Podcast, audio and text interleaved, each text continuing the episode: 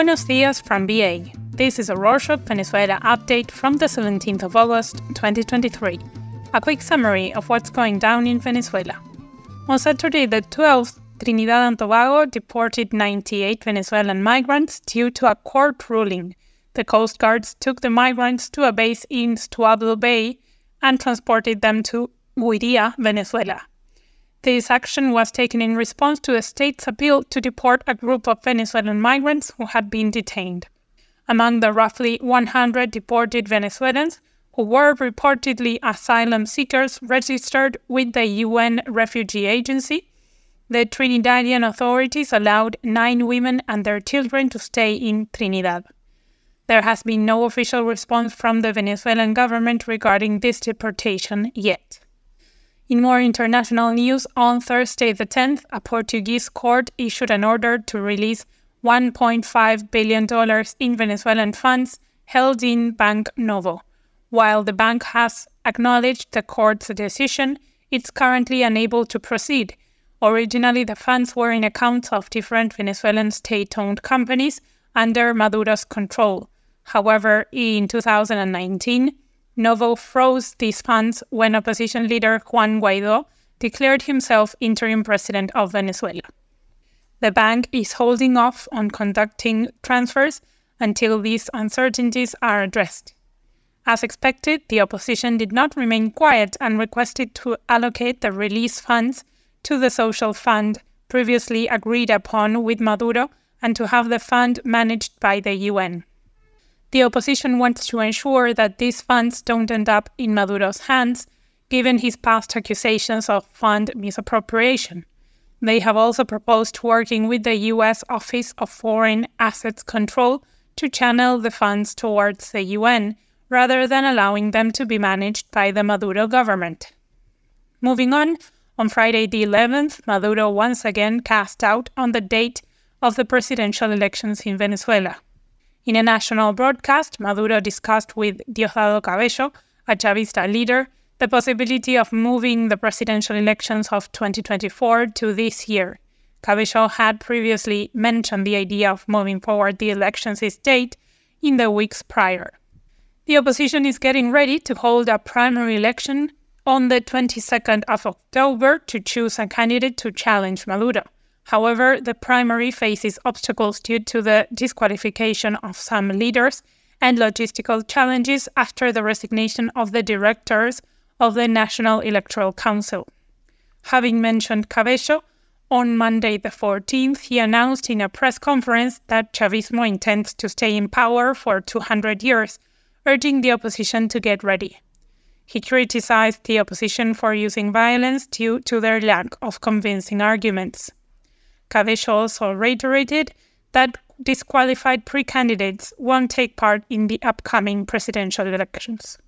Speaking of elections, on Thursday the tenth, the Electoral Nominations Committee unveiled a roster of one hundred four eligible candidates that the Chavista National Assembly has to revise in order to choose the new National Electoral Council, or C N E, leaders.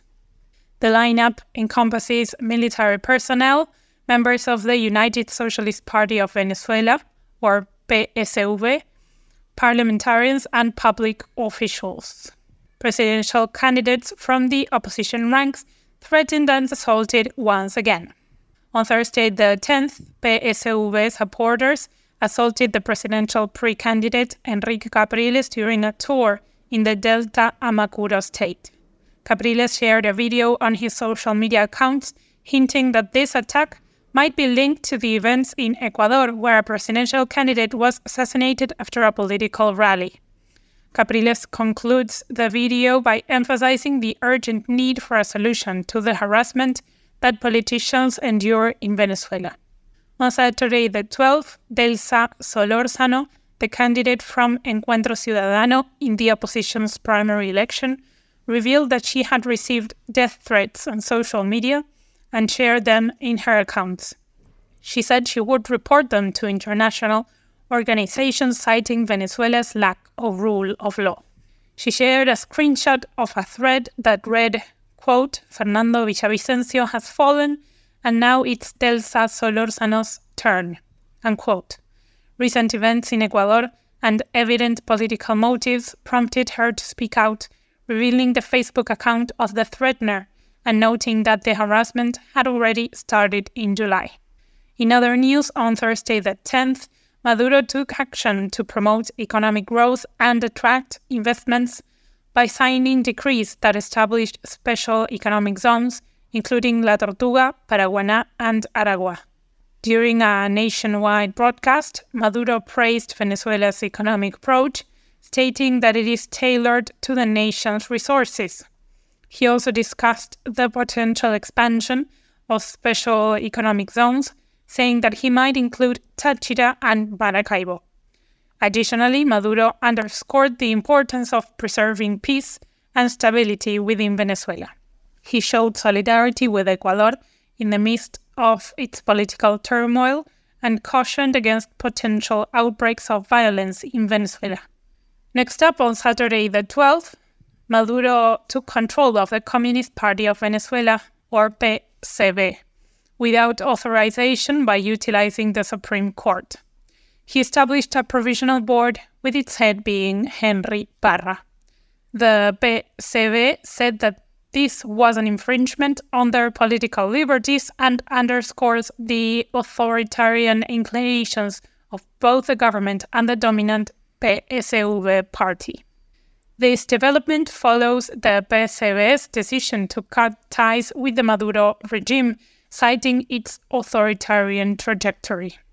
In economic news, on Friday the eleventh, the state's central bank reported that Venezuela's yearly inflation had surpassed one hundred twenty percent in July, with goods and services experiencing an average price increase of six percent, matching June's rate. Housing services experienced the largest surge at ten point five percent, followed by communications at eight percent. Food and non-alcoholic beverages saw a five percent increase last month. Experts predict a faster inflation rate in August, due to a six percent appreciation of the U S dollar against the Bolivar. Although Venezuela emerged from hyperinflation in twenty twenty-one, it continues to grapple with ongoing economic challenges. Moving on, on Tuesday the fifteenth, a sudden and powerful wave surprised residents along the Pampatar coast in Nueva Esparta state. Videos captured the impact, causing boats to overturn. Following the impact, the sea withdrew, briefly leaving the coast dry. Authorities are still to offer an explanation for this uncommon event. While not verified, there are speculations that the sea can retreat during substantial earthquakes, despite no tsunami being reported in this instance. Click on the link in the show notes to check out the video. Another natural event made headlines this week. On Monday the fourteenth, Luis Vargas, renowned Venezuelan meteorologist, announced that a Saharan dust cloud is heading toward the northern region of Venezuela. Originating from the Atlantic Ocean, this natural phenomenon will continue throughout the week and won't affect rainfalls. Saharan dust comprises dry air carrying sand, minerals, and dirt particles. When concentrated in populated areas, it can transport harmful contaminants, triggering allergies, asthma, and respiratory issues. The W H O suggests precautionary measures, including mask usage for vulnerable groups and maintaining water source hygiene. Let's talk about Venezuelan talent. On Thursday the tenth, Rolling Stone magazine revealed the nominees for the first Rolling Stone en Español Awards. The ceremony, set for the twenty-sixth of October in Miami, seeks to honor artists' contributions to music, film, television, and digital content. Venezuela boasts two representatives.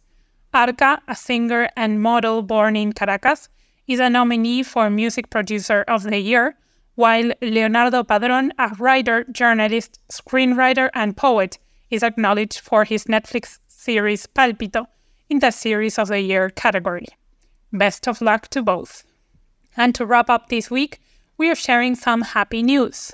On Wednesday the sixteenth, a group of Venezuelan residents in Budapest warmly welcomed athlete Yulimar Rojas, the world and Olympic champion, at the airport in the Hungarian capital, the multi-time winner of both outdoor and indoor tournaments received greetings with songs and music. In response, she enthusiastically engaged with jumps and dance moves, contributing to a friendly and lively atmosphere. Once again, Rojas is considered the favorite to secure the top spot on the podium in the Athletics World Championships scheduled to take place between the nineteenth and twenty-seventh of this month. And that's it for this week. Thanks for joining us. What do you know about us? Yes, we do Venezuela updates, but we do so much more than that. Check out what we do at rorshok dot com. Don't forget that you can always financially support us with the link in our show notes. Hasta la próxima.